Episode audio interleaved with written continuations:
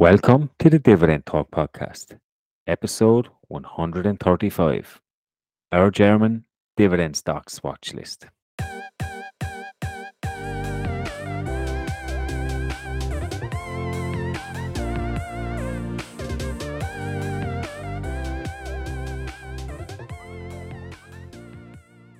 Whether you're a seasoned pro or just getting started, Dividend Talk is the place to be for insights, analysis, and unsalted advice on how to make the most of your money through dividends with our own unique European flavour.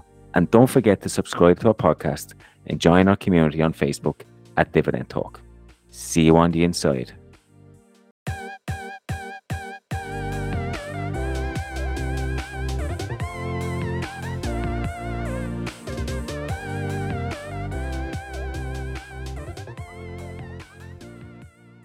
Hey, European DJ. How are you, buddy? Honestly, I'm quite exhausted after a week of work. Uh, it's been really, really busy, and I believe it will be next week equally busy. On top of that, all the earnings this week and massive dividend hikes. So uh, I'm looking forward for the weekend. I think that's the right thing to say. Tell me, how about you? It's been a long couple of weeks with, with earnings, and we're still we're, we're still only touching some European companies. So you need to you need to rest up um, it's been quite a quite a few weeks, but it's been a, it's been a good week for me. Uh, work is work. Um, looking forward to this show. Actually, we we're diving into some of our German dividend stocks. So we're going to try and do this with. I mean, we're Europeans, aren't we? So we have lots and lots of different countries around. So we're going to try and pick maybe once a month, maybe once every two months. If people like this, try and pick some stocks in in certain countries. So Germany was our first first one. So I'm looking forward to seeing your picks and some of mine. Um, but before that, let's talk about the news of the week. I did mention we are still in earnings season. I know we've done two episodes of it, so to do a third one on the trot would have been quite exhausting, I think. But um, one company stood out for me this week. I don't know if you've got time to to look at any any earnings. But have you heard of Ingredion before? Ticker symbol no. INGR. Um, really, really nice company. Um, some good dividend growth, and they are seeing some tailwinds now. So they they have. I think you like. I think you like them. They have like this specialities um, segment that's really grown really strong. From they're trying to reduce the amount of sugar content. Um, obviously, corn uh, is, is gone a little bit expensive, but without that, you've seen that they can pass on this cost to their customers and and some. So some some really nice growth. Um, and it's it's one on my watch list. And honestly, I'm I'm thinking about pulling the trigger on these guys this month. Nice, nice one. So you should definitely also maybe write a post about it or something like that, and then uh, I'll read it up as well. My head at the moment is just spinning with all the company names that I've been reading uh, and pa- seeing passing by over the last two three weeks because Europe is huge, right? Um, I mean, we're talking even about the German stocks here, and I did a dump of all the tickers on the um, on the German stock exchange, and there are more than three thousand. Of course, the majority of these are international listed company, also with a listing in in in Germany. But it just tells you how many stocks there exist in this world, right? So I'm looking forward for that. Uh, no pressure. well, well, you know, I'm trying to work on YouTube as well, so I'll probably do a YouTube video. Might be quicker and faster, okay. and and I have to hone my skills on that as well. And the only way to to do that is to push out some more content. So, um, we'll see. I, I won't do it this week. I know I have one plan for this week, but maybe next week or the week after, I might do Ingredion. Yeah, um, so people should definitely follow you on the Dividend Talk YouTube, right? It's a YouTube that we uh, created like at the beginning of the podcast because we were streaming some of the podcast shows also on YouTube. We noticed that that that less pickup because of the format not matching the channel. But now you started putting a lot of YouTube shorts with quick updates and uh, some videos. You did a portfolio review. So, guys, yeah. if you're not uh, subscribe chat to Derek, then um, you know look at the show notes here. We'll make sure that we put the link in the description. Yeah, I mean the the, the podcast is not always suited to it, so I'll try and uh, maybe even rehash some of the content a little bit more visual. But look, I'm I'm playing with it. We'll see we'll see how it goes. I, I'm I'm new to it all. It's um it's a steep learning curve, but we'll we'll see. Um, but moving on, Disney. I, I, was laughing when I seen this this week because last week we got a listener's question around Disney, and I remember their long term plan as a dividend investor was to hold on to Disney, and um, we didn't quite laugh, but I think our our feedback was dividend. Uh, Disney is not a dividend company. I would not hold them if you're looking for dividends. And then within seven days, boom, they are going to reinstate their dividends. So we got that completely, completely wrong. Um, but I don't know how I feel about that. I, I, think management seems a little bit lost. I know, I know that I know Disney eh, streaming is not as strong as they'd hoped, and I know that they're trying to push that. But a lot of people are going back to Netflix and and all other kind of channels. So I think it's a bit of a strange move. Personally, I don't think it was needed. Um, I don't think they should have caught it in the first place, but now that they caught it, I don't think they needed to bring it back. Um, so yeah, it's a bit of a strange one. But uh, yeah, hey, look, we, we don't get everything right on this show, and, and this was one we certainly got wrong last week. Yeah, and I'm surprised by that because Bob Iger stepped back in, right? And um, you know and, and, by the way by the way what you said is streaming i can see it now but with my kids as well they they don't stick to the uh, to disney channel disney plus they like watching us the old stuff but the new stuff they go f- naturally for to netflix i think it's more tailored towards them and i think disney still needs to get their content production back to the level where it was yeah so they are used to blockbusters but Disney Plus is not enough for those few blockbusters per year, right? We we watch maybe five to ten hours uh, television all with the kids, so they need to produce that much content continuously for these generations. I think that's where it feels like they are behind compared to Netflix. And I also noticed that today was the news that uh, Bob Iger mentioned that everything is on the table at the moment for Hulu because they earn a majority stake in Hulu as well. So I think Bob Iger is really cleaning up the house there, at least trying to. But there are just two things that I understand. Why don't they yet uh, have streaming video uh, on sport? I mean, on sports like ESPN, because they started with some some some second grade things. But now we have in Europe Viaplay, and I'm watching Premier League in Poland on the Viaplay, and then also Formula One will be on Viaplay. Yes, I think they're entirely missing the boat there over here in Europe when it comes to sports uh, uh, distribution. And secondly, I don't understand, therefore, really why they come back with the Dis- Disney dividend. I don't see it's needed. Maybe they're again doing it for the retirees or something like that, but I don't see a need for it. Yeah, I mean, I don't know. The, the, share price has been under pressure, hasn't it? Maybe they think this will bring back all the, the dividend growth investors that that they lost. But I think you make some good points, particularly around ESPN. I think I personally would believe that has more growth prospects than Disney Plus. I, I believe. Yeah. I mean, you, I think you hit the nail on the head. They don't produce enough content.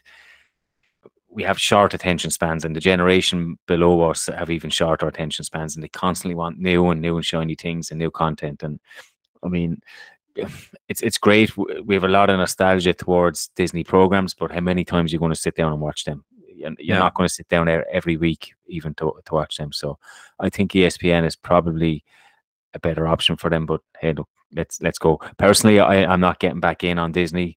Uh, they had their chance with me, they blew it, and and I'm gone. I've I've the same. Uh, maybe in ten years from now again, but for now, I'm staying away. Yeah. And we're going to talk to one, uh, talk about one of Microsoft's competitors, which is Google and they tried to come out with their demo on AI. I think it was called Brad. What kind of a name is Brad for for an AI? Bard. Bard. A bard. Bard. Bard. Bard. Bard. Eh, that's even worse. That's how I would call my ugly brother. it it it yeah, it sounds pretty close to a to a a name that's not quite nice over here as well. So, but but I mean they it, it was a disaster, wasn't it? It was a real disaster for them. Yeah, they, they lost 100 billion on a day in share and, and, and market cap. And you need to know it's because of competition from Microsoft and OpenAI, right? So Microsoft also started in, implementing things in Bing here, and we will get really new uh, search experience. As a as a tryout, I switched this week entirely from Google Chrome to to Microsoft Edge and Bing, just to try it out. And I must say, I'm liking it already a lot. Um, the search for me, like I, I, search a lot on company info and such, right? Uh, that's what I use Google a lot for. But on Bing now, on the right side, I get already a lot of data. presented to me via the AI, which I actually pretty much enjoy. So I wouldn't be surprised if I'm going to stick to this uh, search engine Bing. And just the fact that I'm saying this is already something. If you would ask me a year ago, I would have never imagined saying. Yeah. So, and I think this is where really Satya Nadella is really for me like he deserves a statue because he started with this whole mantra of let's let's not be the old Microsoft, right, and push everyone Windows to the trove. He started really looking at the ecosystem, fixing problems for developers, um, for the whole for the whole developers community, and with that they plug in Azure, and that that has been the growth driver. Now, OpenAI is valued at twenty nine billion dollar, I believe. Microsoft wants to yeah. invest about ten billion dollar and Google is losing hundred billion dollar on a on a day in market cap just because a demo of Bard uh, went wrong. It shows you that we are having a search AI war going on right now. Yeah, you you you tweeted um, about trying to use Bing, and I said never. You'll never get me to to do that because because anytime I've ever used Bing, you type in what you're looking for, and you, you never find it. I actually only ever use Bing to Google to go to Google. Yeah. But just b- before the show, I typed in something two two quick things. One was uh, build me a meal plan, and it gives you like as you said on the side detailed like AI based one, and then it gives you all the search results. So it looks looks like it can actually compete with Google, which is something nobody would have assumed 12 months ago. So it'll, it'll be interesting to see. And and as as we said, all your all your PCs come built with Microsoft Edge. It'll be yeah. faster, it'll be optimized for it. So it, it's not much to actually transfer from yeah. Google Chrome to to Edge and stuff. So it'll be um it'll be interesting to see how this goes. AI AI is really going to change the landscape here. Yeah, and, and they say one bird doesn't make a summer yet, right? So uh, we need to realize that as well, uh, of course, here. But the fact that it's giving this first impression for me is really mind blowing. And if they really build up from here, it tells you what moat really means. Yeah, because often people say like, ah, Google has a wide moat. Yeah, search business, advertising business. But if this can happen, uh, let's say overnight, then it has a limited moat. Yeah, there, there are just certain switching costs, but Microsoft might be able to blow it away. Let's see. It's really early day. Uh, it's in a hype now. Maybe it uh, dies as quick as it uh, arrived. But for now, it looks promising. Okay, let's talk about some dividend hikes and cuts this week. Um, we've had, had quite a few. Um, Public Storage hiked their dividend by fifty percent.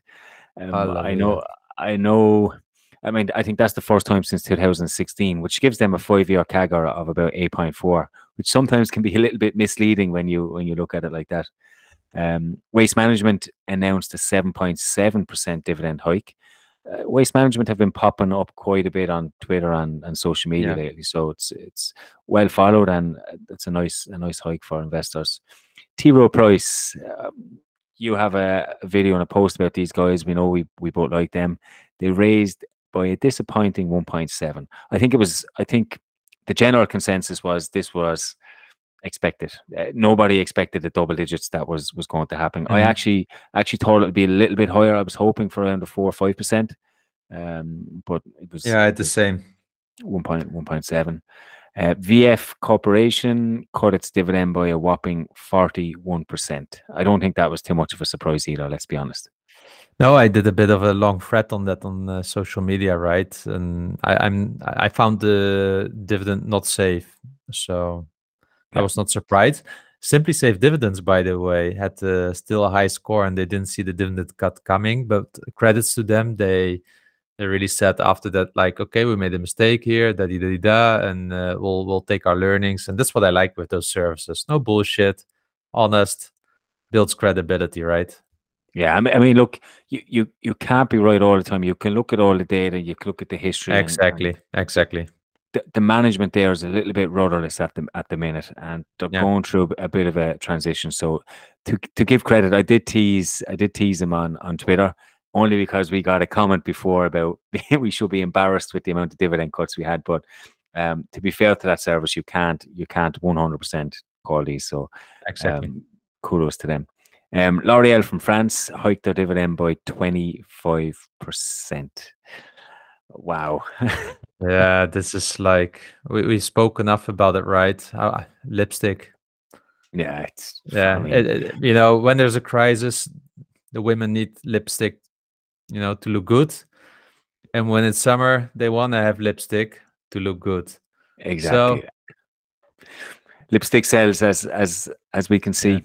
Um, Adidas, I don't think they cut the dividend, but they've forecasted some pretty pretty bleak outlooks. But uh, Thule Group from Sweden, it's quite popular within our own community. It's been spoke about quite a bit. They cut its dividend by twenty nine percent. I don't think that was expected. No, no, I, I also analyzed them and they look pretty okay. And specifically their growth strategies. So they they don't have a reliable dividend historically speaking. But I would have ex- I wouldn't have expected a 29% dividend based on the metrics. So there must I have not read into the result, but there must have happened something there quite quickly. I'll do that later, maybe this weekend. Yeah. Yeah, and then, And then- also um, Pepsi 10%. They they raised the dividend from 4.6 dollar to 5.06, 10%. However, they're having now a payout ratio on their free cash flow of more than 100%. So and and plus a buyback announced. I'm while I enjoy the 10% hike, I'm not so happy with this. I rather would have seen just the 3 or 4%. Uh, everyone would have understood. And secondly, don't do buybacks, you know, pay down your debt. Yeah. So I'm a bit in disagreement here with management. And uh, Unilever kept their dividend flat. Actually, we forgot to mention them. Um, I kind of, ex- I don't know if I expected to be flat. I, I wasn't, I wasn't expecting a huge increase, if anything. And we know that they're they're under pressure. So it'll be interesting to see what the new CEO, what his policy is going to be going forward. Yeah. I have to, I have to say, it's a, a little bit concerning. I, I'm not quite sure where the dividend goes goes from here. Mhm. Um, and then the last one I have was actually sent in from like Collector, the dividend days on Twitter, and it's about. I'm going to try and pronounce this, okay? But it's Unipol Gruppo, and I believe they are an Italian insurance company. I believe um, they increased their dividend by 23%, which gives them a 7.5% dividend yield. That's an amazing yield, right? So sounds like a company uh, I need to look up, look up one day. Cool. So we might move on then to our stock picks from Germany. We pick we pick three each. Um, and what I'll do is I might just tell you a little bit about how I picked my company. So Sure. there's there's no real in depth. I didn't go through 200 annual reports because it would have took me absolutely weeks. So I, I I created a simple process for this. Okay, so the first one is I wanted the five year average dividend growth rate plus its current yield to be above eight percent, which is typically what I want to see anyway.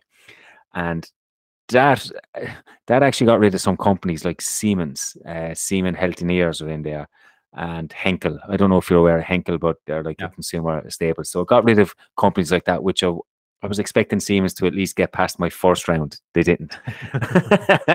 okay. Um, then I went to because there was a lot of companies to get through, so I, tr- I tried to whittle it down. So I said I'd do the same, but over a ten year period. Um. And then this rejected companies like Fresenius Medical Care and what's the other one? Deutsche Bank as well. Okay. Yeah. And the last one then is I just removed because I was still left with- with a few companies. I removed all lower yields, so I picked like it because I had so many. I think I picked three percent as my my low point. Um, typically, I wouldn't I wouldn't do that, but just for the purpose I did for this, I did, and it got rid of companies like Puma, um, which which is interesting.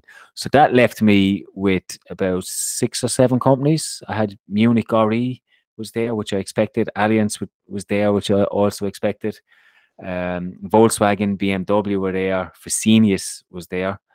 Um, but I eliminated those those companies purely on the basis I expected you to pick Munich RE and Allianz, right? And then Volkswagen and BMW, I said, "Ah, car manufacturers have, particularly German car manufacturers, have such a shitty reputation. Yeah. Um, I'm getting rid of these, and it left me with about four or five, and then I just picked, I picked three. I think I picked the highest dividend yields from them. But it's Um, still interesting that Volkswagen uh, over the last 10 years met your screening criteria? Volkswagen and BMW. And I have to say, I was tempted. I was tempted to put BMW in here as well because remember we spoke about the self-driving car and the, Yeah, yeah. the, what what they're doing over in over in America. So it was I was I was thinking about doing it, but I honestly just said, look, it was just in. Do you know what? There was no real uh, thought behind it. It was like I need to cut down companies. This is an easy reason, so I'm cutting these cutting these companies out of it. So Makes sense. Makes sense. um, but that left me with my first company, which is Bass F. Um, and BASF happened to be one of the top companies in my portfolio, not by choice. Uh, is a little bit by choice, but uh, I used to do a lot of options, as we said. And then when I got assigned these guys, I actually said, "Do you know what, I'll hold on to them. Um, and in turn, they've turned out to be, I think, top three or four percent in in my portfolio. Relatively small portfolio in size, given given what I have, but just to give a little bit of background about BASF, they are a multinational chemical company headquartered obviously in Germany, founded in 1865. And actually, what's interesting to note is the three companies that I've picked, they are all founded in either the 1800s, and one of them is actually in, in the 1400s. So they're really old, solid companies that have been around for for years, uh, which is good. Uh, BASF operate in over 80 countries worldwide, hire 117,000 people, and they're in six main segments. So you've got chemicals, materials, industrial solutions, surface technologies, nutrition and care, and agricultural solutions. It's actually one of the companies I cover on Sure Dividend as well. So I, I can't give I can't give too much away about about my thoughts because because I, write and, and get paid for it. But what I will say about about them is that they are quite cyclical, which we know. It's a, it's an industrial company. They also they have cut their dividend back in 2010, 29 or 2010. But since then, they've really put a focus on dividends and they've they've put this into all their so online when you go onto investor relations and you go in through their annual reports, they're really saying now we know we cut a dividend in the past, but we're actually valuing that now, and our policy is to increase this dividend every year. So that's actually our policy now, which is, something that I like.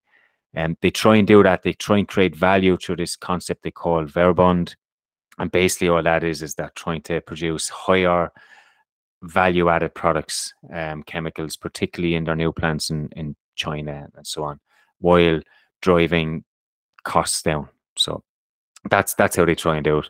Um, as I said, there's a lot of macroeconomics that come into a company like this. We know the Ukraine war was around that had that had an effect, but once the once the price of oil is high, this this company tends to do tends to do okay, um, which is why we've seen them perform well over the last two years.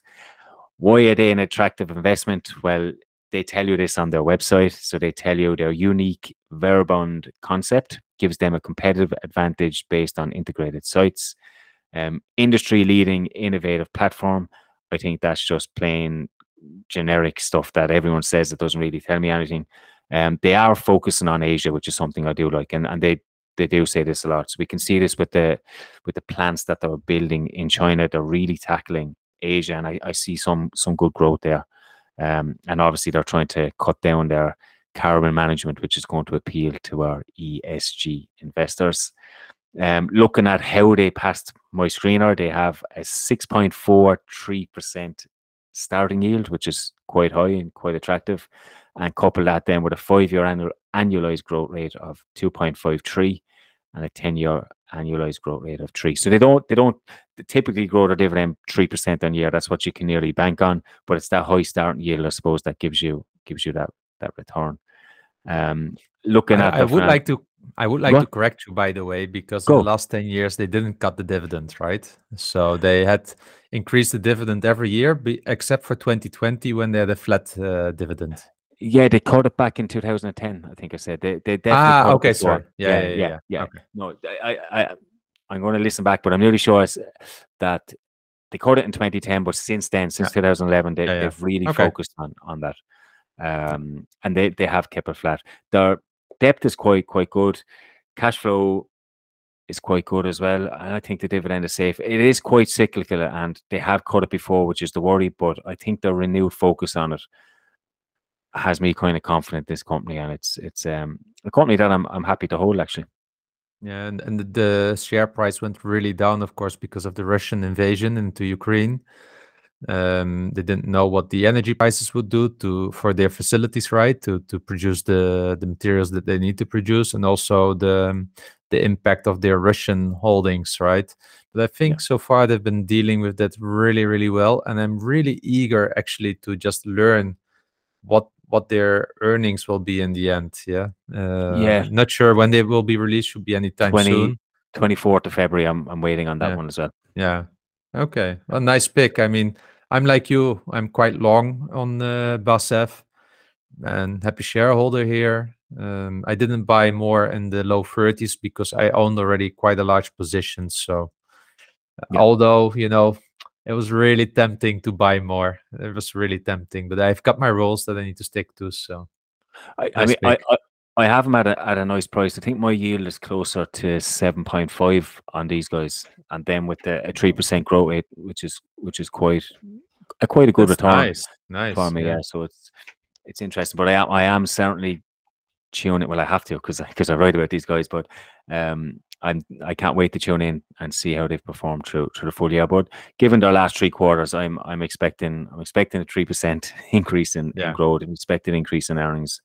Um, so I think three yeah. and a half euro it will be from 340 to 350 if I look yeah, at their tradition 10 cents yeah that that sounds reasonable i do have a fair value and this is my fair value do not base it on me um of around 60 60 euro so they are trading at in around 49 to 50 at the moment so there's a little bit of upside there as well i hope. Nice nice nice.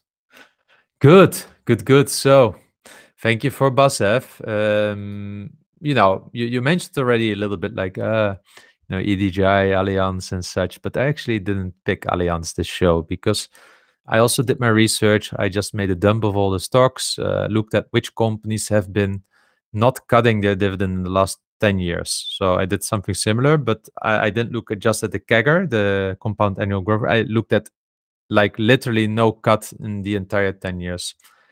And the first company that I picked out is actually Hornbach Holding if uh, for our listeners that are outside of let's say um, germany or the nordics or netherlands czech switzerland and austria because that's where they are located it's like carrefour uh, sorry is it carrefour? No it's uh, castorama the french version. So this is um, uh, your your german home depot. And what i really like about this company because i've been shopping there already since uh, a teenager let's say and it it it's has always been the best kind of um, uh, how is it do it yourself business for me. You get everything there even when you even the commercials it's like for real men so you really get that feeling also if you when you're in the shops there and i think it's uh, the biggest or the largest uh, do-it-yourself store uh, chain in, in, in europe um, what's probably good to know is that 37 half percent is still owned by the Hornbach family.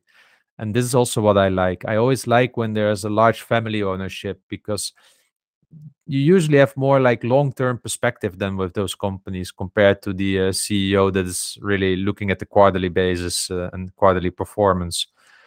Now, if you then look at Hornbach itself, uh, it currently um, has a market cap, I believe, or, or at least um, yeah, I believe market cap of 1.3 billion, but uh, let's say small market cap they have. Um, and what they've been doing, just their sales in the in the in the first nine months last year, the first quarters last year, because we don't have the full year earnings yet, was up around 10.4 percent compared to the the or 6.7 percent compared to the year before. At uh, is it five billion sales now? And also, what I really like is their, that their online sales is really rapidly growing at the moment. And this is something also really good because I think this is where there's a lot of future with these stores as well. Because you know, if if you order it, it saves you your own car and damaging half your car to put uh, woodwork in there or something like that. I just don't know how well the operating margins uh, are. I didn't do a full analysis on Hornbach, so I kept kind of to the screening, screening and initial analysis their outlook for for this year is um, you know low double digit percentage decline in adjusted EBIT due to inflationary and cost pressures.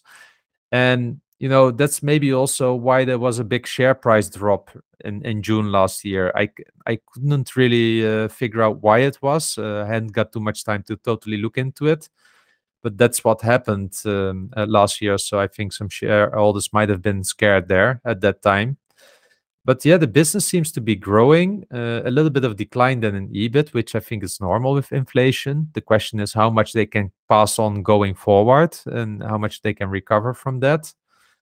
Um, but there's a lot to like. I like their balance sheet. They have like a long-term debt of, I believe, 1.5 billion, but then shareholders' equity of almost 2 billion. So for me, that's a really healthy balance sheet for such a company, right? These are slow-growing businesses. They usually are a bit more with debt than um, uh, other kind of uh, companies. So yeah, there's a there's a lot to like there. What maybe is not too much to like is their dividend policy because what I don't like if is if they are really explicit in their payout rates uh, in their dividend policy when they connect it to the payout ratio. So what they say, the company aims for a payout ratio of 30% based on the consolidated net income. Um, and to ensure that the dividend at least matches the previous year's level. So that's kind of the escape clause that they still have. But what it resulted to is that in, in, in the year um, 16, 2017, 2018, 2019, and 2020, it paid one and a half euro in dividend.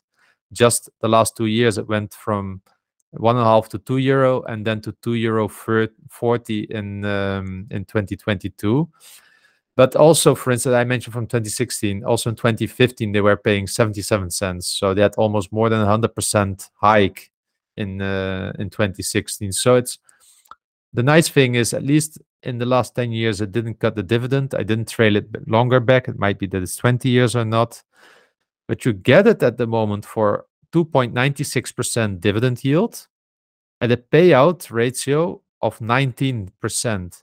So this sounds really unreal, but it is because the price to earnings is six and a half uh, at the moment. But they have a five-year compound annual growth rate for the dividend of 10%. So with that being said, um, I feel like I need to do a deeper analysis on this. I like their business, and at a PE of six and a half, it makes me a little bit skeptical. Like, what's going on here? So, if there's a listener that has studied Hornbach more, please ping me and, and let me know. Tag me on Twitter. Please let me know on Facebook. Might save me some work. Um, but it definitely has my curiosity. Yeah, you have to remember these types of companies, Home Home Depots, high inflation, and then we've we've come off the back of we've had supply chain issues and and the cost associated with shipping, and it's always going to affect these. So it's it's it's kind of a tough tough macro environment for this type of company, but it's definitely um, interesting that they haven't cut the dividend in ten or so years. I always think though, thirty percent dividend policy is too low. I, I, always think that's too low. Give it 30 to 50. Give yourself some wiggle room. I mean, they, yeah. they can afford to do it, but uh, no, in, interesting, interesting pick. And, and I'm happy, I'm happy you didn't go with the obvious Allianz. so tell uh, me, what's your next one? Uh, the next one that I chose was Deutsche Post, um, which was quite interesting for me because I never knew that these are basically DHL. Uh, you see, you see the DHL vans all over the place. They're even here in, in Little Old Ireland. Um, and I, I never made the the connection that it was Deutsche Post. So that, that was that was quite interesting. But for those that don't know, uh, maybe they're listening in, in Ireland like me, Deutsche Post, also known as DHL Group, are a multinational courier delivery service, pretty much like UPS in the United States. Um, they have a couple of different operating divisions DHL Express, which I'm aware of. They have a supply chain and e commerce, which is something that they're really trying to push. And I think that's where they see see some growth. Um, they operate, which I, I think is uh, crazy, but they operate in over 220 countries worldwide. So they really are a, a global company. So they, they do challenge the likes of of UPS um, there. So I what what I did like about them actually is they their their dividend policy is is quite clear. Um, they're paying out forty to sixty percent in net profits as a general rule, and that's something that they stick to over the last. I, am like you, I went back ten years, um, no further, and they literally stick to it within that range, and they have increased or kept it steady within within the last ten years. Um, looking at their forward PE ratio, it's trading in around 13. But if I look at UPS, uh, which is United Parcel Service, they're trading closer to 17. So you can see there's probably a little bit more value on the on Deutsche Post. There's also a higher starting yield. Um, we have close to four percent, whereas uh, UPS is 3.5, and the dividend growth is actually quite strong as well. Um, looking at an annualized five-year dividend growth of 11.3 and a 10-year of, of 990, and they had a huge increase um, last year as well. what I can see, what I can see from the revenue is that it, it's growing quite quite steadily, and then we see a rapid increase in 2021, and they're expected to post around 94 billion uh, in the night. I think the 9th of March is the, their annual report while that has gone up rapidly, so has debt. So that's that's the one thing that I would I would look at. See, I, I don't really understand why I didn't look too in depth, but I, I do know they're making lots of acquisitions. They're doing lots of deals. I I seen one with, with um, a Polish courier as well. So they're doing a deal to to break into Poland or to to expand their territory there. So something to keep an eye on. Uh, but in terms of cash flow and earnings, which they tell you earnings is what they use as, as your dividend metric. So it's important to watch that here. But that has been growing quite nicely. Um, and I have to say, actually, I, was flicking through the annual report, and it is a pleasure to read. Actually, I, was saying it to you before the show. Reading through it, they give clear calculations of everything that they use. Everything is transparent. Um, from what I seen, there was no real bullshit. Everything was to the point. Um, but it, it, was laid out really well. So one of the, the nicer ones. But it, an interesting pick. I'm always hesitant with postal services, but I think these are probably trying to be a little bit more that, and they're they're really trying to get into the digitalization a lot more and automation, particularly in e-commerce. So it's interesting to see, but a solid history, um, solid solid dividend history. They've been around for, as I said, since the 1800s, even even longer, I think. Um, and it's a, a good good German company. Nice one, nice one. Yeah, so what you mentioned about maybe Hornbach, I have this a little bit with Deutsche Post. That it's really hard for me to invest in these kinds of postal services or package delivery companies. Really thin margins. There's only one company in the world that I could invest in in this case is UPS because they seem to be really excellent on this, but I can't even invest in FedEx. I looked at it several times. So I I, I, I see the brand. They drive a lot uh, around here. The buses. They actually are one of the service providers for the packages they deliver to my door. Uh, ah, it's just a really difficult business, I think, to operate in, and that makes it maybe even more uh, astonishing that they've been doing so well with the dividend uh, here. But uh, tough one for me. Tough one.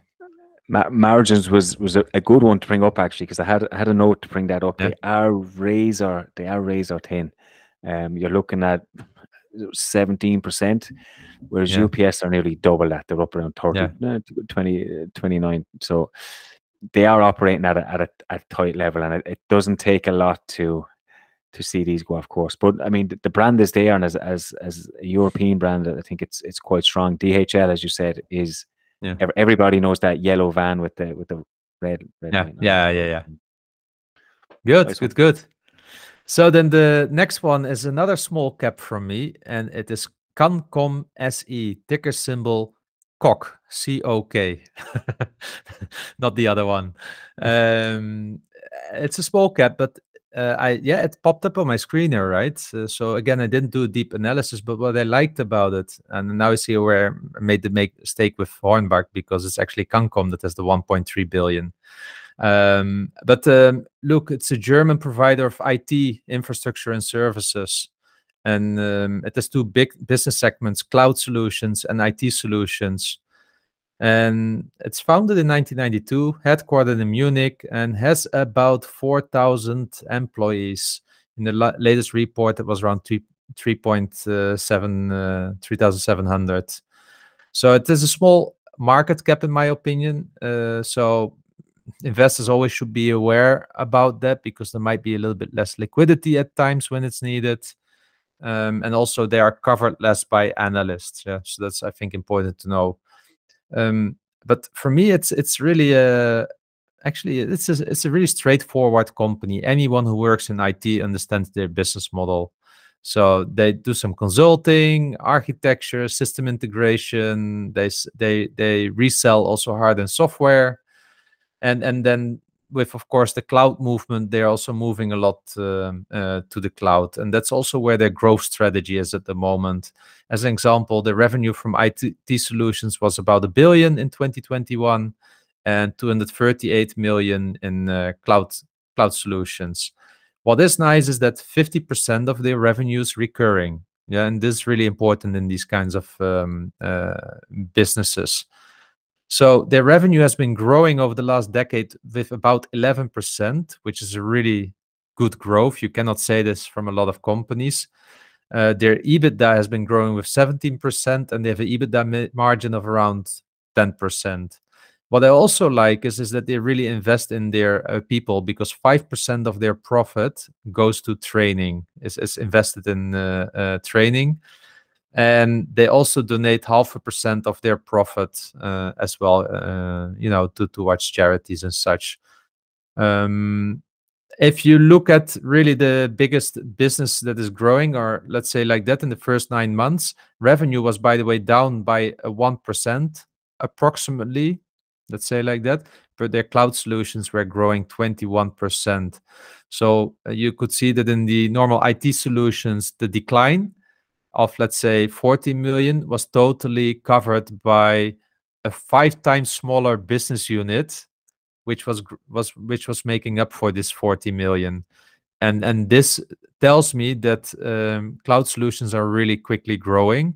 And if they continue to grow at this one, it might become a meaningful, really meaningful business in two, three years down the down the road. Their forecast looks good, um, a little bit lower than 2021 for the entire year of 2022. But maybe this is where the interesting fact comes. Uh, it's trading at a share price of 32 dollar, uh, 32 euros. The dividend is a euro. However, their payout is 85%. So they have a high payout. Uh, so that's probably good to know but the dividend yield of 3% and a five-year dividend growth rate annualized of 31%. So the company still feels a little bit on the high end in the price because their price to earnings is a 31, which is of course five times more than what I mentioned about Hornbach. So all in all, I think it's really an interesting company. They have a long, uh, at least already, uh, let's say for the last decade, a really nice dividend growth. I believe uh, they were already, for instance, let's say like this. I believe in 2010 they were paying 8 euro cents per share. Then in 2015 to 2017, 25 euro cents per share, and now a euro. So let's say in the last five years, it it uh, went four times higher than it, than it used to be. So their growth is uh, the dividend growth has been good, but at the cost of the payout ratio. So let's see what the annual results will say anytime soon and whether this will be in a better position. Yeah, nice one. The, the, the payout ratio is little bit high, um, but yeah, it's in, interesting, interesting company of it. Um, my my last pick. Okay, now I'll be honest. Okay, if I was to run my actual real sc- screeners, this would this would never really pass it. I don't think. But um, on my my loose screeners, it, it actually looks like a, a, little interesting company. It's called Heidelberg Cement. Um, and I think you'll get from the name what, what they do. They're basically a, a building company that sells cement, aggregates, and ready mix concretes. And it always surprises me that companies like this, I mean, I find this a, a company that on the surface seems like it's easy to replicate. Um, but these guys are in 60 countries worldwide and generating 19, nearly 20 billion in revenue. I mean, I, I find I find that fascinating that that you could do it from from such a company. Um, as I said, it's it's a really simple business model. They pre-made cement aggregates, uh, not pre-made cement. That that's pretty much everything that they do. Um, what I will say is that their dividend history although the annualized growth rate was strong, which is why they which is why they passed my screener, they have cut the dividend. So anytime that there's a, a downturn, so you can see 2020 with the coronavirus dividend cut. Um, when we had the financial crisis dividend cut, I would expect the same if we if we hit this recession that people are predicting. I would expect them to cut the dividend again. But what they do do is they do grow back even quicker straight after. So as soon as they return to growth, they will pay back that dividend. So I would actually be more interested in these after a dividend growth when we're in the middle of a recession uh, on the way out of it, because that's when these guys will start to be a little bit more interesting. Um, I was trying to find some growth drivers. I'm always skeptical around companies like this. How do they grow? What what is their growth? And pretty much it is by expanding. So as I said, they're in 60 countries. They try and expand that to to more to more countries. That's that's where they go. They do talk about innovation and trying to, um, I mean, try to make new materials. But how much innovation can you do in cement? I I, I don't know. Yeah. Um, but in, in terms of numbers, I mean, the revenue has been quite steady for the last five years. You're looking at 2017, it was 17 billion. It's now 19, 20 billion expected this year. Um, free cash flow is a little bit choppy. Uh, their debt levels is, is quite quite manageable actually, um, and their earnings per share is steadily going up. So on paper, it's not too bad. It's just that dividend history I, I don't like, and I would 100 percent expect these to cut in shape of a recession. So any any economic fears, I would not invest in a company like this. But with a four, a four, yeah, three point seven nine percent starting yield and a five years five year annualized growth rate of eight point four five, you get a decent return from from these guys. Nice one, nice pick. And you know, sometimes these boring businesses can do really well. I believe you have one in uh, Ireland as well. Is it CRH or something like that? CRH, yeah, yeah, yeah, exactly. Yeah. So nice one. Nice. And you know, there's so much sand in the desert. So this is kind of like a business that can last for a very long time. Very long time. I mean, you'll you'll always need cement. I think you will. You need to build roads. You need to build houses, unless they come up with something completely different. But I, I just, I just find it really strange how you can't have a company in each like why, why doesn't Ireland or England have their own co- company doing this or like yeah. how how are they so how they how are they generating 20 billion in revenue from from Germany? Yeah. it's it's crazy. Well okay then let's go to the final company of uh, today and I won't spend too much time on it but how can we have a show about German dividend stocks without having the goat the greatest of all times Munich RE come on. We're talking here about what is it 52 years without a dividend cut. Yeah, so mainly growth, sometimes a flat year, like I believe in 2019 or 2020. It needs to be in here, right? So for the people that don't know Munich RE, it's in the business of um, reinsurance. Uh, they have five segments, let's say on a high level property casualty reinsurance, life and health reinsurance, and then they have their ergo business with life and health, property casualty as well, and international together they make about 67 billion. That's the expectation for 2022 the ergo business is expected to make around 19 billion and the reinsurance business around 48 billion. Um, like i said the company has been growing dividends for 52 years. Um, the first nine months looked pretty good i would say and we can see that in the share price because the share price currently is a whopping 320 euros. And we were talking about the show when we did the podcast two years ago on munich re i believe all show analysis. It was around 170 euro at the time so it doubled since then for such a boring business in the end. A lot of this came from multiple expansion because uh, insurance stocks were just really trading at a low valuation before the whole inflation cycle and the interest rate hikes uh, started to happen. I did a video about it at the start of last year. Like if there's one sector undervalued, it's insurance. I can see it now with all the insurance stocks that blew up. Uh, so I should have doubled down more into insurance at the time. Uh, hey, but the dividend at the moment of 11 euros, so we will see soon know what it will be more. They're anticipating in general like a 5% long term dividend growth so maybe it will be like what is it, 11.50 or 12 euro because they are doing pretty well at the moment. Payout ratio 55%. You still can get it for a dividend yield of 3.4% with a five-year CAGR of 5%. Price to earnings at the moment 16. Not too expensive, but I do think that you can get insurance companies typically for like an 11 or a 12 PE over time. So I think you do pay a bit more for it than needed. But on the other end, if you're purely looking at dividend growth and you you look at passive income investing. Hey, take the three point four percent, let's say, and you know it will with a company like Munich Re will will will just grow unless there's really an apocalypse or really an black swan event. But 52 years is not not something that they will likely give up uh, anytime soon.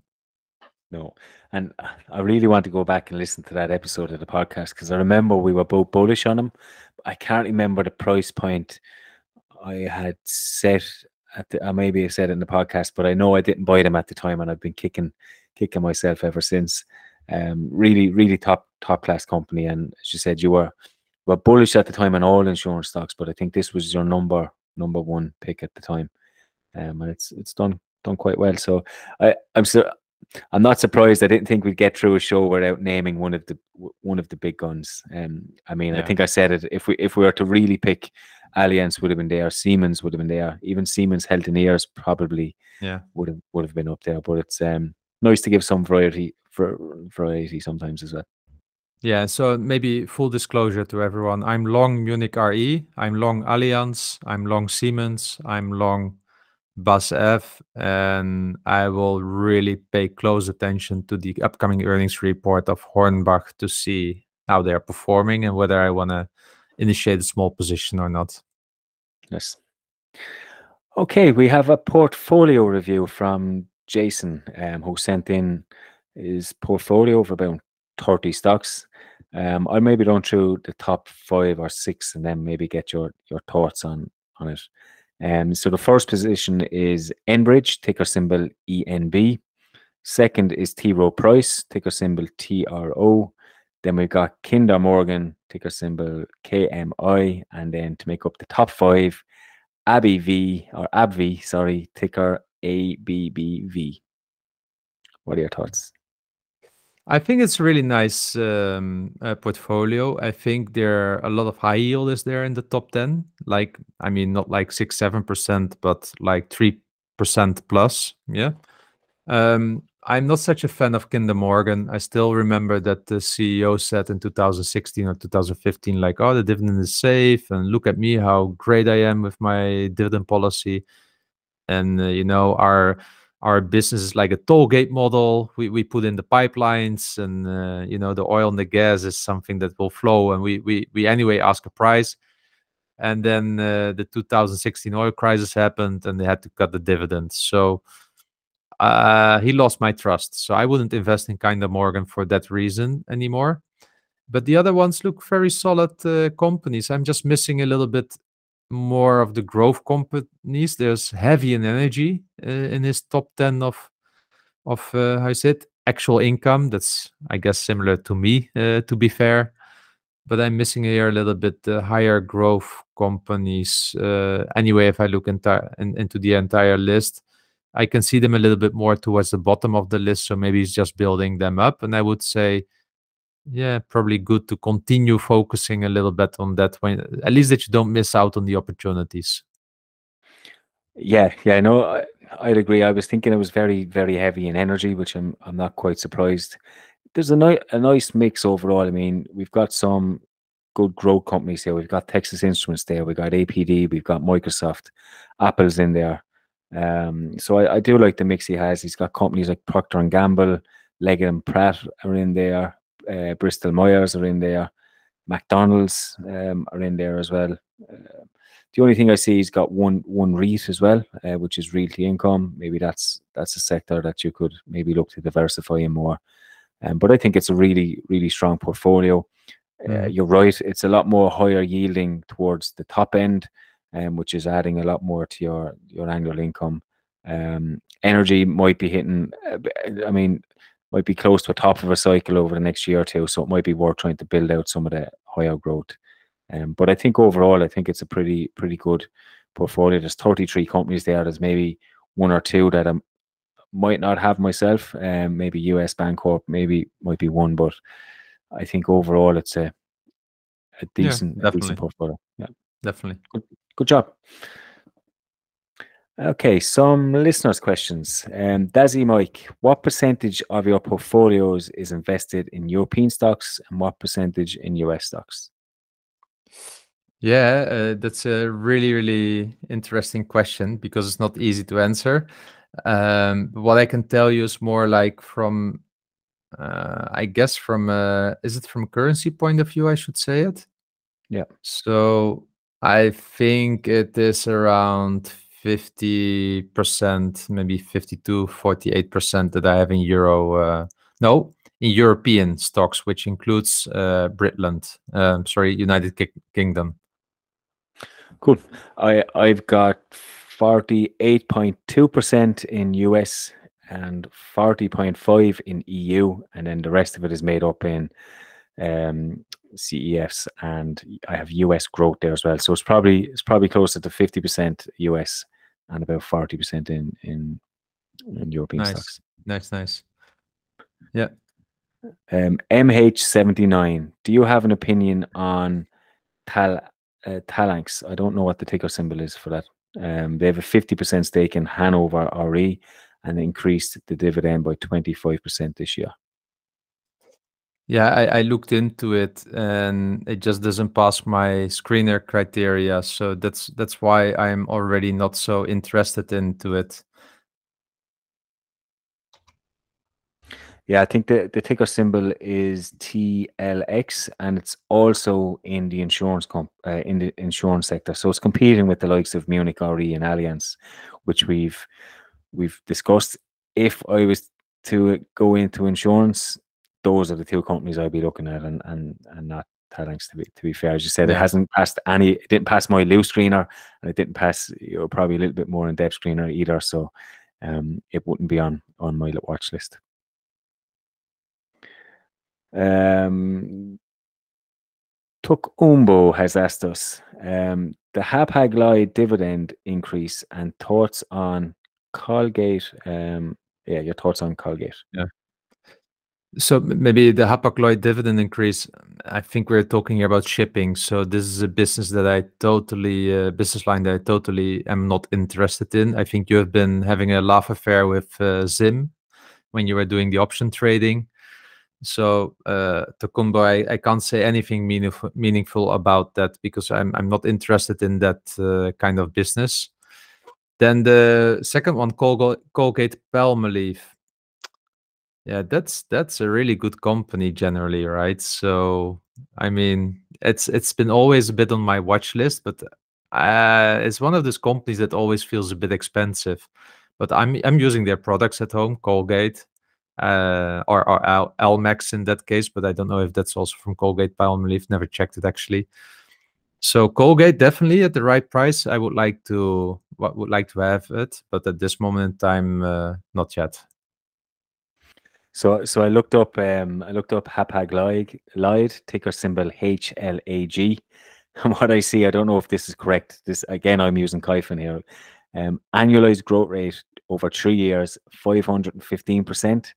One year, 900 percent. The dividend is is about 35 euro. If it's anything like like ZIM, which which I tried a dividend capture on, yes, you'll get 35 euro into your pocket, but the share price dropped that and a little bit more as well. So you, you lose it somewhere along the line. But that is that is a huge, huge amount. It gives them about a 13% dividend yield as well. Um, but like EDGI, I'm I'm not familiar with the company, what they do. Um, so not not for me. Um, Lars has asked us, what do you need to see in Fresenius to make it a screaming buy? Uh, good management and return to growth. Yeah, I mean, I mean, it's a management there, and the business is really complicated as well, isn't it? They're just split into yeah. all different segments, and it's it's sometimes it's hard to get a grasp on it. Um, I did know we got something in Facebook management there. I read it. I didn't really understand what they were trying to say. I think they're I think they're saying they're going to split the businesses and and try and simplify the portfolio a little bit, but I really think management need to step up here. Yeah, it was a really difficult language, so I asked someone to tr- translate it for me, and they said like, ah, they're shifting kind of the owner stru- ownership structure into stock structure or something like that, so that they don't need to put the entire Fresenius medical care anymore in there and consume them in their annual results, something like that, so that we get a more cleaner insight on uh, on on the real numbers of Fresenius. So look, management needs to needs to be better. It's a shame. It's an iconic uh, company. I, I really like the history of this company, but I couldn't keep it in my portfolio um, with how it's being managed. Yeah, it, it is management. Like from a loose screener, it would, would have passed my screener earlier with with the CAGRs and the, the dividend yield. It also would pass my initial screener as well in terms of revenue growth, free cash flow growth, um, earnings per share growth, and even their debt level is management. So it looks it has the hallmarks of it. If management can get their act together, they could really grow this company. It's it's in a really good market. We know they're in healthcare. They cover a wide base within the healthcare um, segment. So there's potential there, but I just think management need to simplify the business, make it easier for investors to understand what they're actually investing in, and, and try and give us a little bit more growth. And, and I'll be there. I think I still, actually, I thought I sold them. I, I didn't. I have an order in to sell them. They didn't reach the price. I think I still own like mm. ten shares of this company. So, um, but let's let's see how they go. But for me, for me to invest in these again and to buy more shares, something has to change with management. Yeah. Yeah. Um, RZMF, what do you think about Bayer now that CEO is now finally gone? Well, first of all, uh, I'm so happy that this was Werner Baumann. I'm so happy that he's gone. What? Uh, yeah, I, I don't even know how to call it, but it's one of the worst CEOs that I've had in my portfolio. Uh, maybe John uh, Stankey is even worse from uh, AT&T, maybe still. But if you put, it, would definitely be in the top three. I mean, he was he was at the time there when they were, um, I said, doing the Monsanto deal. Was it 65 billion or something like that? Now, so many write-offs and and then how is it reservations for the the liability and the lawsuits around Roundup, still not settled couldn't get a proper deal, neither by the Supreme Court. It's all in the hands of juries. They have a plan, but this plan is not rock solid. So, and that's also the issue now with the the new CEO, right? Will the new CEO be able to uh, to fix this? Yeah, that that's the real question, because as long as this Monsanto issue with Roundup is not settled, I, it's hard to invest in Bayer. It, it's really like um, like a heavy weight on the shoulders of this giant, and it's a pity because their pharma business is doing pretty well. Their food business is uh, doing pretty well. It's just this Roundup lawsuit. Yeah, I, I, I get the excitement with the CEO going. I, I understand, but I, my initial reaction was, it doesn't mean I want to buy them yet. It it actually like it might be a good time because they're so depressed, and it, but it is a risk because Monsanto is still there. What can the CEO do with it? I don't know. We don't know yet, but it's it's certainly a huge challenge and probably one he's going into, um, knowing that he has to sort this out. But I can't. I just I, I don't think I could take that risk until until we yeah. start to see some bit of light at the end of the tunnel. Um, I think that's and, and by that time it might be too late. The share price might be after catching up. Yeah, and, and what is interesting, they chose an American CEO. So maybe this this is also a reason. It might help actually here with the with the how's it American regulators. Yeah. Cool. Um, Ivan Mitchell, do you think that Berkshire Hathaway will ever pay a dividend? Not as long as Buffett is alive. That was going to be exactly my answer, exact same one. For as long yeah. as Buffett is around, they won't. I can see them paying a dividend when he's gone. Yeah, and, and which might be any day. um, yeah, he's an old guy, right? He's in the nineties. oh yeah, very morbid, but we'll move yeah. on. Um, Bass Bass Erlings, uh, do you have any opinions about fund share, UC ITS, Belgers? Uh, it's yeah, a dividend the, fund. Anyway. the Beleggers Beleggers Belangen dividend fund. So yeah, was probably good to know. Beleggers Belangen is like um, I, I, remember it at least from the magazines about uh, investing. So it's it's kind of um, looking after Dutch investors, and they create their own dividend fund.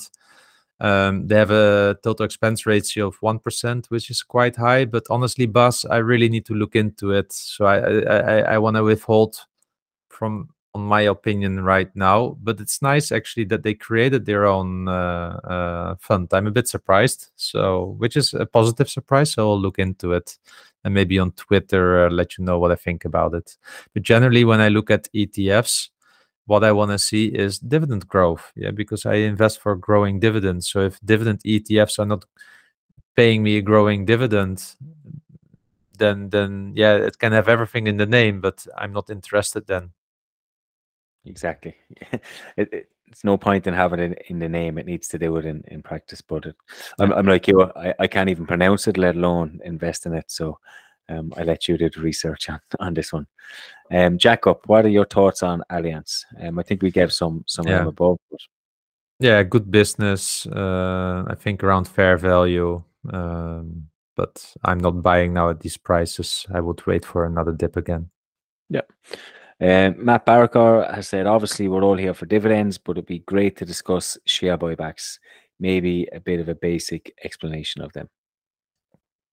Oh, yeah. Effectively, they're buying back their own shares, right? To reduce the share count so that the earnings per share will increase. This is really beneficial to management because they often get paid in their compensation with uh, options. So if they are able to buy back shares, then they are growing the earnings per share. And with that, um, they have more chance on getting their options exercised, which will bring the average CEO several millions uh, with a little bit of luck. So I think that's the whole incentive for management to buy back shares. Then there is also generally a tax advantage compared to dividends. So that might also be um, uh, a pro for for doing buybacks. The issue that I just have is with buybacks it is kind of timing. There are companies that buy buy back shares continuously, and they have been. If you then take, for instance, the dividends plus the buybacks, there are companies, just quite some of the big companies, that spend more than their free cash flow with this. And we just spoke about Pepsi. Pepsi is one of those. So what they are really doing is they are leveraging up to buy back the shares. So they are borrowing money to buy back shares, and they were doing that, of course massively at a zero interest uh, environment, thinking like, you know, we'll buy back if we need to pay, let's say, a 4% dividend on every share and we pay 0% to the bank. Hey, let's borrow the money and uh, cancel those 4% yield that we need to pay every time, right? As well. So I, I understand that, but it's really um, kind of a yield play or, or an interest rate arbitrage. But I don't like that they've been massively buying back shares uh, at the cost of uh, a weaker balance sheet, and they need stronger balance sheets in this in a in a in a time of crisis. And you know what happens then? They will cut the dividend. So. Yeah. Yeah and and you need to buy shares when you think the comp- when you think your own company is undervalued not like automatically they they shouldn't dollar cost average like that with themselves yeah, I mean, uh, a lot of companies use it as a way to manipulate their earnings per share and, and show yeah. that that number is growing when it's not organically growing. It's growing because you're reducing the share exactly. I'm not opposed to to share buybacks. There's a time and a place for them. Um, I just like you, I feel like a strong balance sheet and value are, are really important. Yeah. Comes, comes for me, for instance, HPQ buying back shares at a four or five PE. I mean, makes, makes yeah. Sense. Then you go to the bank. Yeah, then you go to the bank to borrow money as long as you stay within uh, uh, the the healthy balance sheet line. Microsoft is doing it really nicely out of the free cash flow. So although it's been a bit on the expensive side, but at least you know that they're still you know investing so they're just so cash rich that they are doing at least something with it. So they can get away with it. It's one of those exceptions where i approve kind of this automatic uh, buying back. Cool.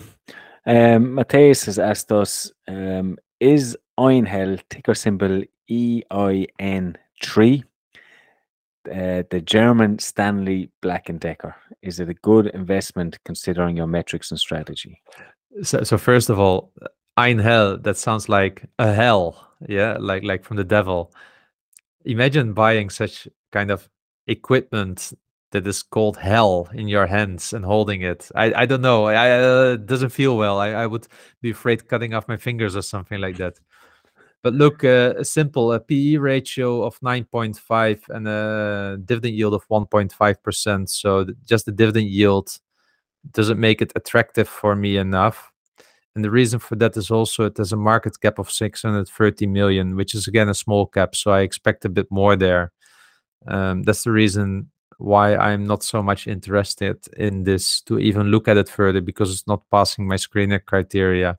But Matthias, please, you know, if you feel like uh, this is the answer you don't buy and you you have a strong investment uh, case and a strong bull case, I'm I'm interested. So feel free to yeah, feel free to let me know.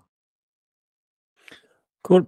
And then we have two questions to finish uh, from Simon. Um, the first one is When the glorious day arrives that you are financially free, do you think you will actually be able to stop dividend investing and start burning through the dividends as you cover your cost of living?